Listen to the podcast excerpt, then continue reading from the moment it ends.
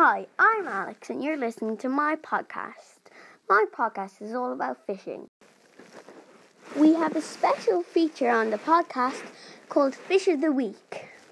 Every week, you send in your favorite fish, and then I'll pick my favorite of your favorite fish, and I'll put it on the episode as Fish of the Week.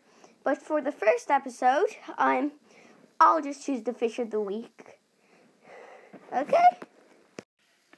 And this week's fish of the week is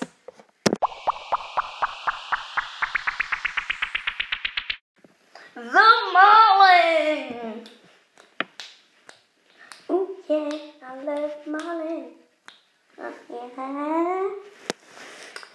Marlins are one of the fastest fish in the sea, and they have a bill that is very sharp, like a sword, or a sailfish and a swordfish.